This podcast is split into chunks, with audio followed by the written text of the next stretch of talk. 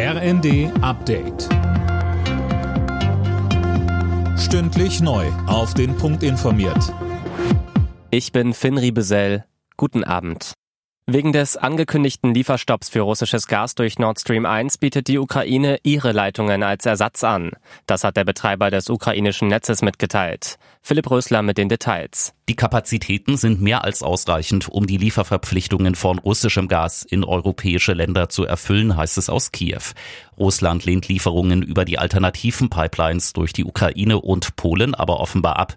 Gazprom hatte gestern Wartungsarbeiten für die Ostseeleitung Nord Stream 1 angekündigt.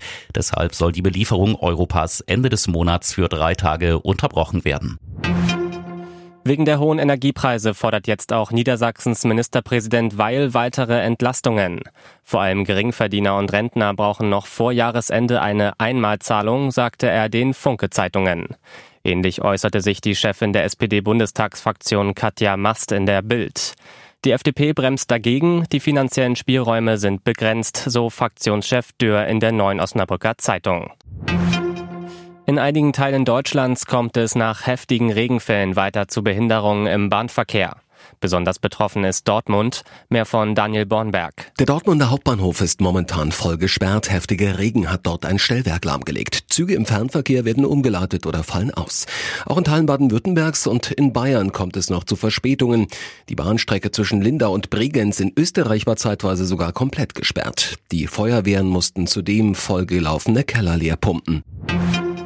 Spektakulärer Sieg für Werder Bremen in der Fußball-Bundesliga. Mit 3 zu 2 haben die Bremer in Dortmund gewonnen.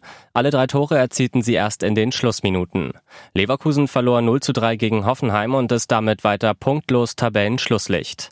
Außerdem gab es diese Ergebnisse Wolfsburg-Schalke 0 zu 0, Stuttgart-Freiburg 0 zu 1 und Augsburg-Mainz 1 zu 2.